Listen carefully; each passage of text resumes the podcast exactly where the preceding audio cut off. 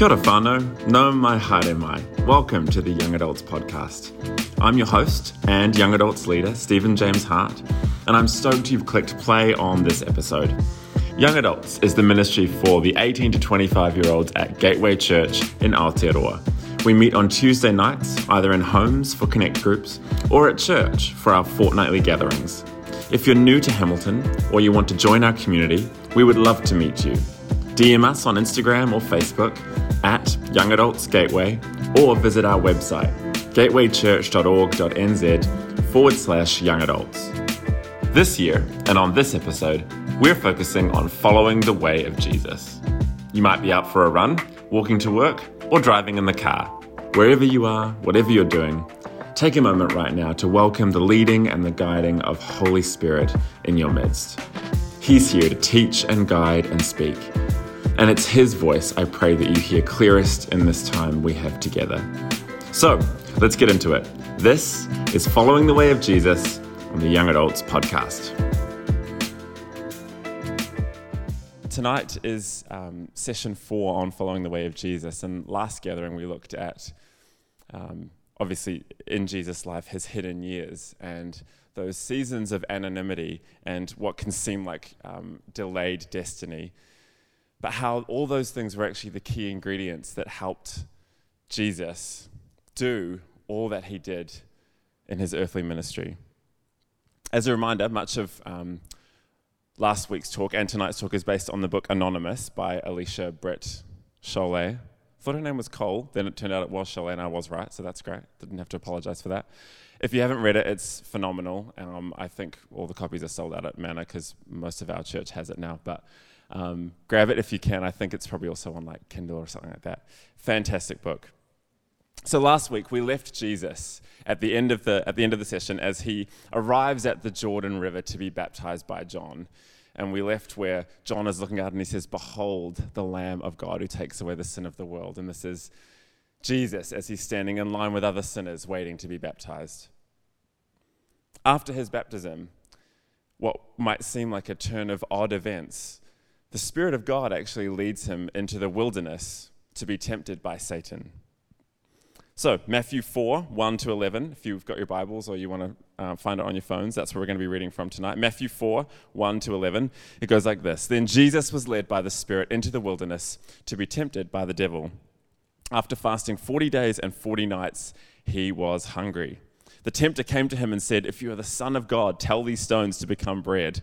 And Jesus answered, It is written, Man shall not live on bread alone, but on every word, every word that comes from the mouth of God. Then the devil took him to the holy city and had him stand on the highest point of the temple. If you are the Son of God, he said, throw yourself down, for it is written, He will command His angels concerning you, and they will lift you up in their hands, so that you will not strike your foot against a stone. Jesus answered him, It's also written, Do not put the Lord your God to the test. Again, the devil took him to a very high mountain and showed him all the kingdoms of the world and their splendor. All this I will give you, he said, if you will bow down and worship me. Jesus said to him, Away from me, Satan, for it is written, Worship the Lord your God and serve him only. So, Jesus, fresh out of being baptized, comes up out of the waters of the River Jordan, ending 30 years of hiddenness. The sky rips in half, the Spirit descends like a dove, and the Father speaks in this booming, loud voice, and he speaks identity over his Son. And then the Spirit leads Jesus into the desert. I'm tempted to look at that story and go, surely there's a little bit of a breather there, right? Like some kind of celebration dinner. Hashtag, good job, Jesus. You just survived 30 years in the wilderness in the uh, anonymous seasons of your life. Well done. But as it turns out, all that Jesus actually needed was the approval of his Father and his love to sustain him for all that was ahead. And oftentimes, following God's Spirit can actually lead us right into a desert a place that's physically barren, emotionally lonely, and spiritually troubled. But just because it's lonely and difficult doesn't mean it's not God. Just because it's lonely and difficult doesn't mean that it's not God. Remember, though, that this desert wasn't chapter one of Jesus' life, it was actually chapter 30. Jesus had been making unseen, unapplauded decisions for three decades of his life. And it was these practices, these daily rhythms of practicing surrender and intimacy with the Father that actually empowered Jesus to be victorious with everything that he was about to face head on with Satan. In the passage that we have, the word tempted is translated from a verb that means to examine or to test to learn another's true nature or character, and then to try and attempt to catch that person out in a mistake. And this is what the devil sets out to do with Jesus. And anyone who's been alive for more than five minutes can tell you he does the same with us. 1 Peter 4, verse 12 says this Dear friends, do not be surprised at the painful trial that you're suffering, as though something strange were happening to you. Rejoice that you participate in the sufferings of Christ, so that you may be overjoyed when his glory is revealed. James 1 says something similar. James 1 2, consider it pure joy. Pure joy, strong. My brothers, whenever you face trials of many kinds, because you know that the testing of your faith develops perseverance. Perseverance must finish its work so that you may be mature and complete. What does that mean? Not lacking anything. So, right off the bat, James and Peter encourage us to not only persevere and stand strong when trials and temptations come our way, but actually to take it a step further and rejoice. Rejoice. Rejoice, because if we share in the sufferings of Jesus, we will share in the reward of his glory and his presence too. In each temptation, Satan uses a bait. He offers something tasty, something attractive, and dangles it in front of Jesus and exploits a natural human longing that Jesus had.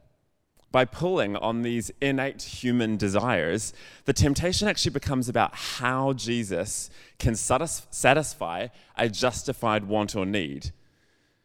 In that proposition, Satan makes compelling arguments, often grounded in Scripture, by mixing truth with a fundamental lie. However, where the enemy has a pattern, Jesus has a better one, and he follows with his response to each temptation by anchoring himself. He anchors himself by looking to God and being rooted in the Word of God. And he makes a definite choice that renders every invitation of the enemy ineffective. Satan's lures and temptations haven't changed much throughout history, much the same way that we haven't changed a lot either. Sure, in 2022, our temptations and things may look a lot more like phones than they do stones, but at the root, they're the same old core human temptations that he loves to play up on. But thankfully, Jesus' response and God's word still holds up, and it works for us today too. So, the first recorded interaction that we have in this passage begins with what can only be described as one of the greatest understatements of the Bible. After fasting 40 days and 40 nights, Jesus was hungry. Kia Sherlock. It had been 40 days since Jesus' last meal, and it's here that the devil approaches Jesus and tries to lure him with a temptation to simply feed his appetite. Side note how often does that feel the same for us? When we're the most tired, the most vulnerable, have been through a lot already, and then the enemy comes in and tries, and you feel like you're falling apart, and that's when temptation comes in. Off the bat, the devil doesn't play nice and he doesn't play fair. But the devil really doesn't care about what the bait is, he just wants you hooked. His goal is to make something so appealing, so tasty, so satisfying that you don't notice the razor sharp, sugar coated hook behind it. In this case, Jesus was hungry, so it was bread. In our lives, it might be food, money, control, sex, power, influence. Honestly, you can fill in the blank with whatever just jumped into your head right there. Satan is going after that instant gratification value that we as humans know and we love to satisfy. In essence, Satan is saying, and this is my paraphrase, mate, you're hungry but you're also God. Tell these stones to become bread. Feed yourself. Why wait? Why put it off? Do it now. I think it's important too to notice that Satan doesn't try to lure Jesus with a blatant violation of God's commands. He's not telling Jesus to actually escape the desert, go back into town, steal some food from someone else.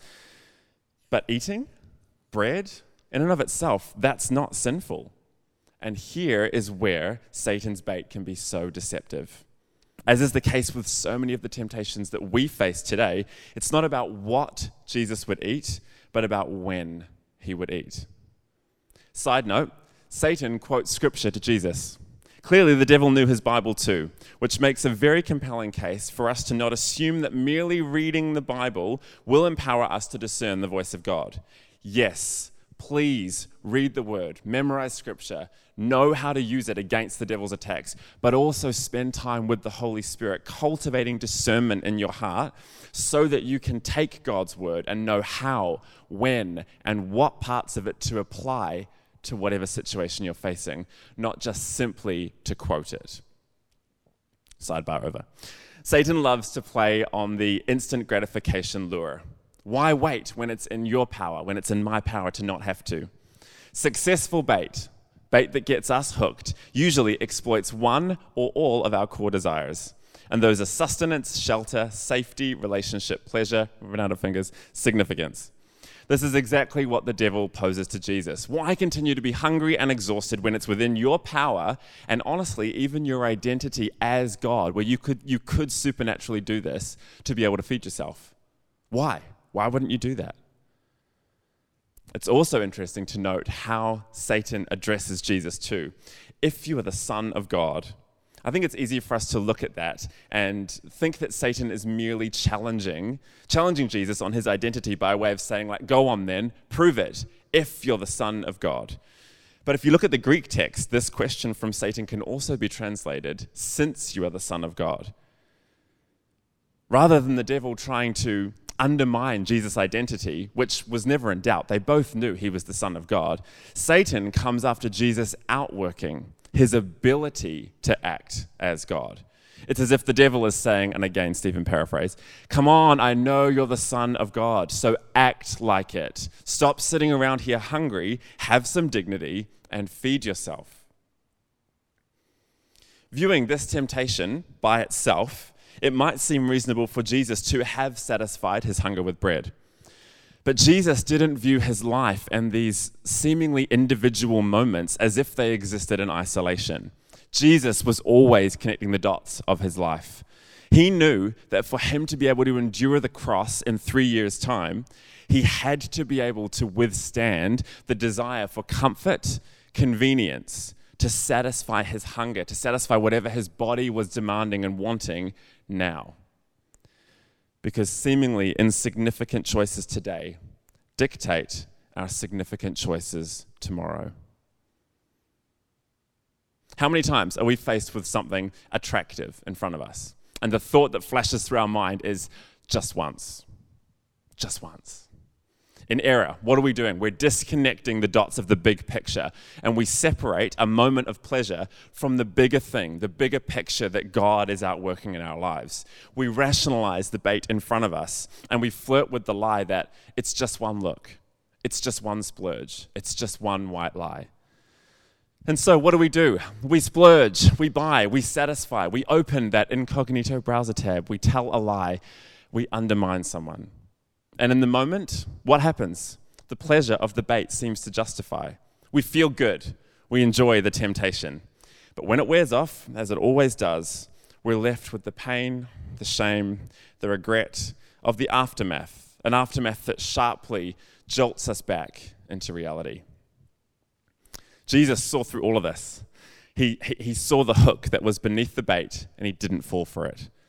He didn't give in to his urges, and in the place of the hook of temptation, Jesus throws out an anchor into something immovable the Word of God. I imagine it went something a little like this Jesus, hungry as he's ever been, stomach growling, a little, a little weary, a little shaky perhaps, sees the stones at his feet, the very stones that the enemy has just tried to tempt him with. They were looking like bread. And he takes two steps forward firmly planted right on the very thing that the enemy was trying to tempt him with. And he looks the devil right in the eyes and he says, It is written, man does not live on bread alone, but on every word that proceeds from the mouth of God. For us to really understand the gravitas of this situation, it's important for us to understand and imagine how much Jesus' body, his physical body, would have actually been protesting that statement, that decision. I've often incorrectly read these stories and imagined Jesus as this almighty Son of God with unrestrained supernatural power. Like, was this even a temptation? He's God. Couldn't he supernaturally just not be hungry?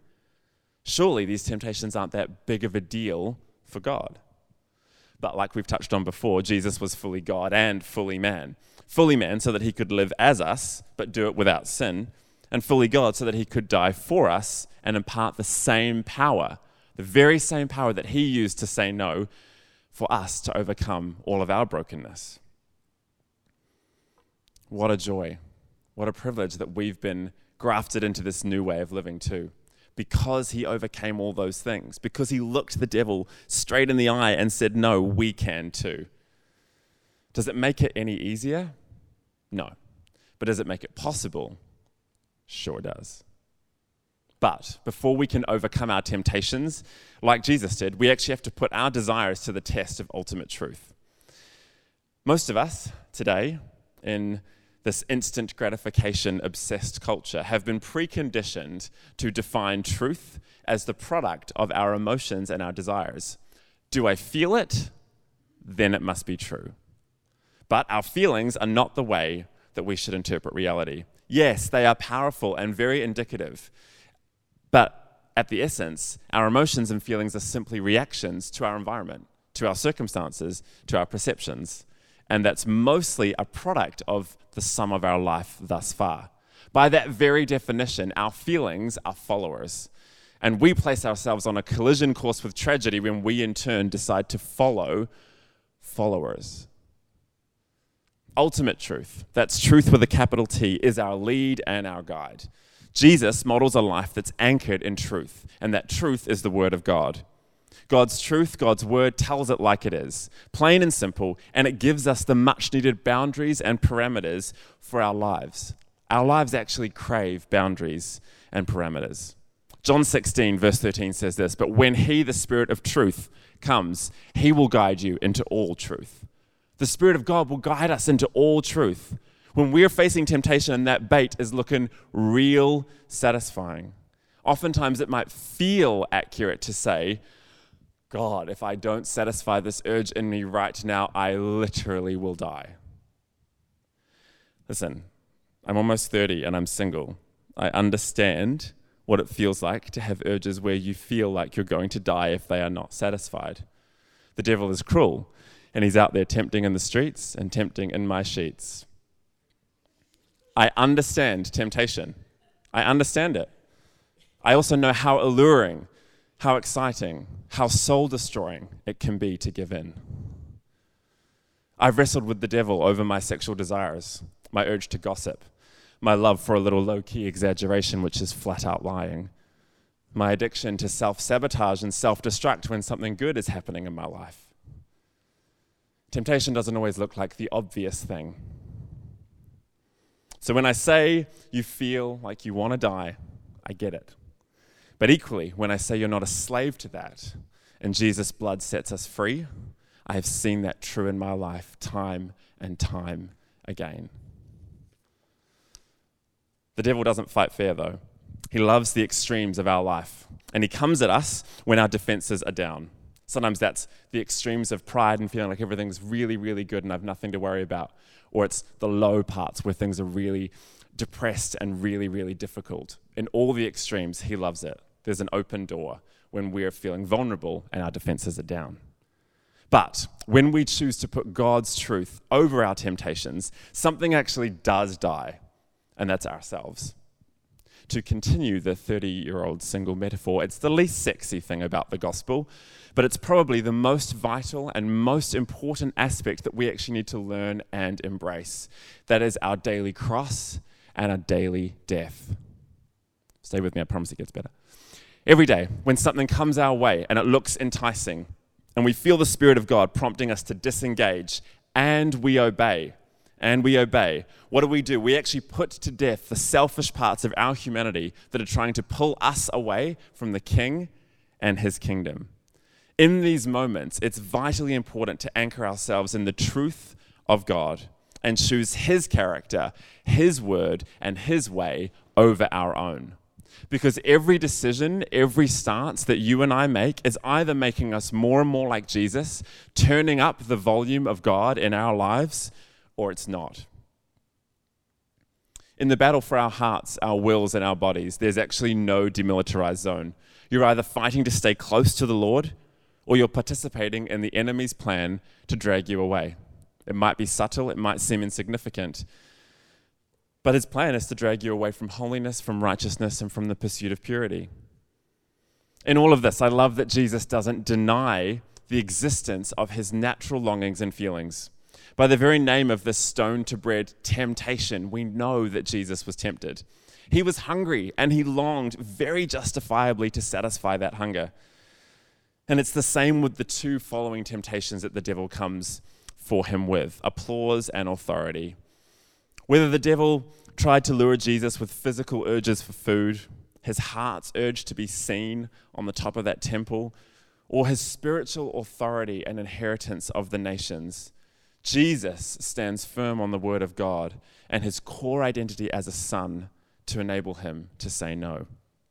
We haven't got time tonight to explore each of these temptations in depth, and I wish we could, but honestly, that's where that book is phenomenal. She goes in depth into all of these. I want to skip ahead, though, to the final temptation, where Satan comes for the Trinity's core plan of redemption for the world. What does it say? The devil took him to a very high mountain and showed him all the kingdoms of the world and their splendor. All of this I will give you, he says, if you will bow down and worship me. In this final temptation, we see that Jesus' worship was worth more to Satan than the whole world. Here, Satan, as the prince of this world, as Jesus called him, legally offers Jesus the entire world. It had been given to him, and it was his to give. The temptation for Jesus wasn't being given the world, he created it all in the first place. He didn't need it.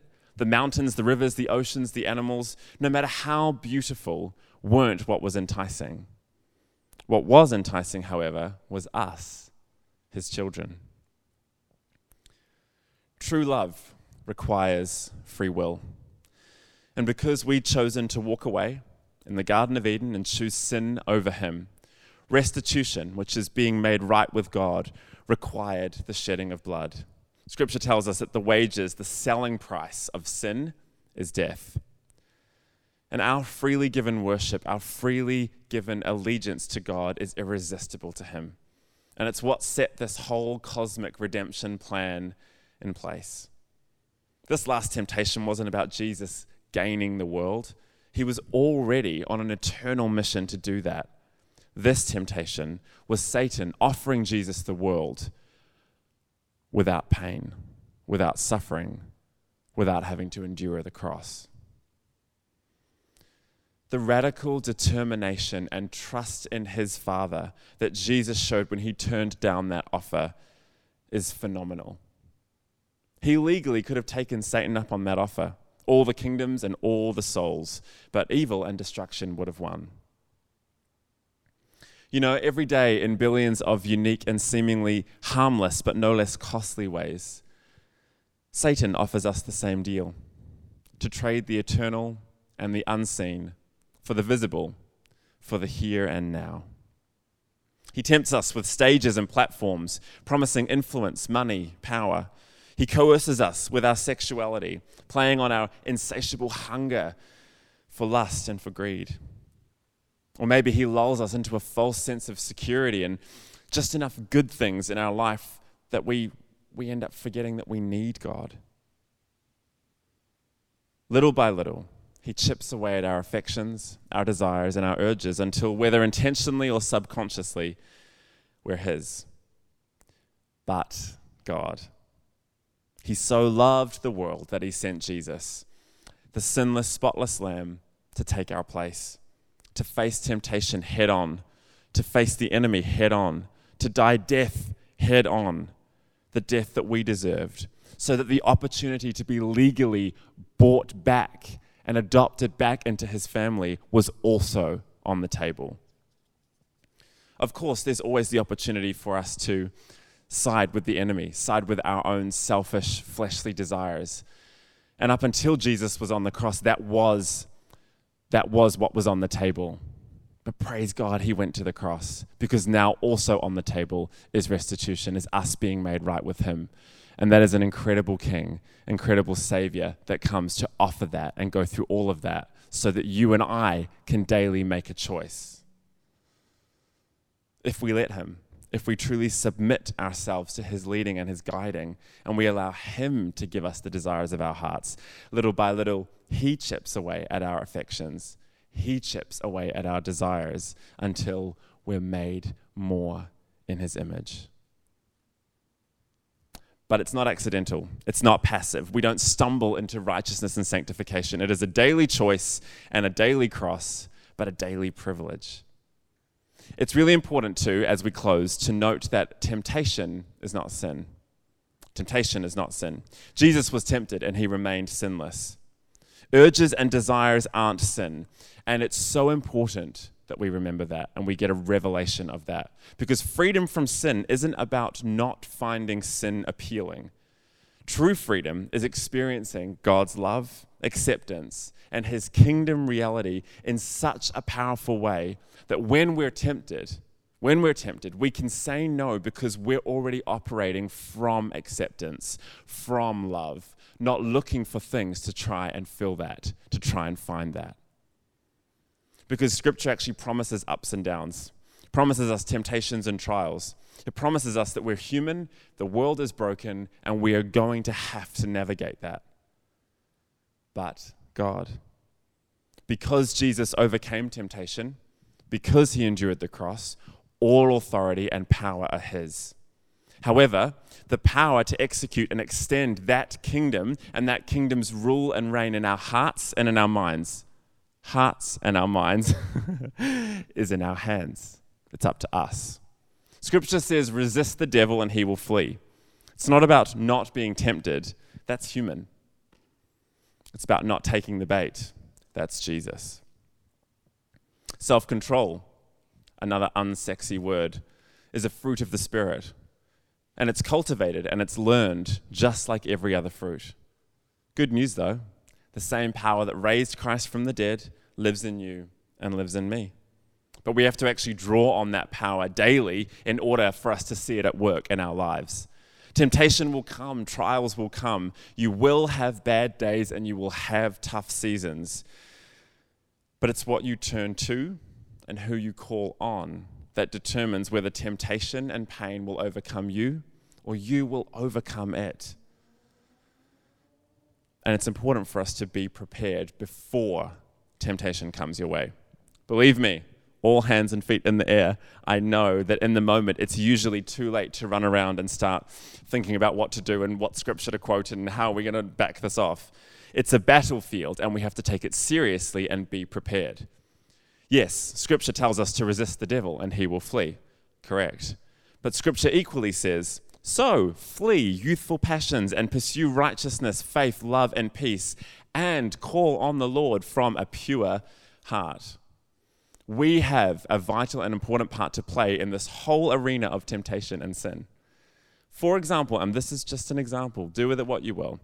Don't sit around watching sexual Netflix shows or listening to explicit music and then wonder why you're horny as heck later that night, curled up in bed, crying desperately, quoting Psalm 91 over yourself. God is faithful and kind, 100%. And when we call on Him, He will answer us, full stop. That was said for comedic effect, but honestly, full stop. He will answer when we call on Him. But the idea that we can just shrug off the responsibility of guarding our hearts, of stewarding our minds and our bodies well, and simply expect that He's just going to ride in on a white horse no matter what we've been up to and save us is unwise, to put it kindly, and it's really arrogant, to put it harshly. So, where does that leave us? A little bit overwhelmed? Feeling a little bit hopeless, perhaps? Not if we remind ourselves that Jesus came and died to give us the power to overcome the tempter and his schemes by applying the blood and calling on his name. So, tonight, I've made some cards, and maybe you guys actually could just hand those out if you could. And it's four simple steps. Four simple steps because I didn't have this when I was at my lowest point and really could have had some, needed some help in my temptations. So hopefully these cards can be something that you can take and keep it in your Bible, keep it next to your bed, keep it wherever that will be helpful for you in low temptation moments. Four points, simply.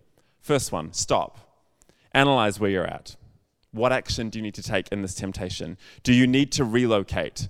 Sometimes temptation is actually about the physical proximity of where you are. Sometimes you need to actually just get up and leave your situation. Be aware of your surroundings and why you're feeling tempted.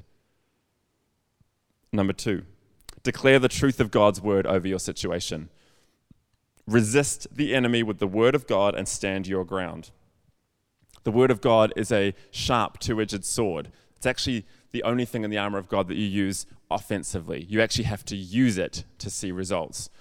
So use this little card, use it as a reminder to search the scriptures and find some passages that you can use, that the Holy Spirit wants to give you individually, that are specific for your situation and will help you out. Three, ask the Holy Spirit to reveal the deeper needs, the deeper things that are at play in your heart. Identify, be vulnerable, and be be honest with yourself and with the Lord. Identify the false comforts, the things that the enemy is trying to lure you with. Self awareness and spiritual insight is a must in all of this. Cultivate that life with the Holy Spirit and learn to recognize and discern what He's saying moment by moment because He is speaking in every situation, moment by moment. I also put all hands and feet in the air to say that I know what that's like. And He does speak and he's got insight and he's got the get out of jail free card for you every time. And then finally, four, focus your heart, your mind, and your body on Jesus through worship. Refocus your attention upon him. Realign your mind with his. Thanks for joining us for this episode. I pray it's been a blessing to you and an encouragement on your journey with Jesus. Join us on Tuesday nights in Hamilton we look forward to welcoming you to a gathering or a connect group. Praying grace, favour, and the empowerment of the Holy Spirit upon you as you walk with Jesus and take part in this call, his holy invitation to imitation.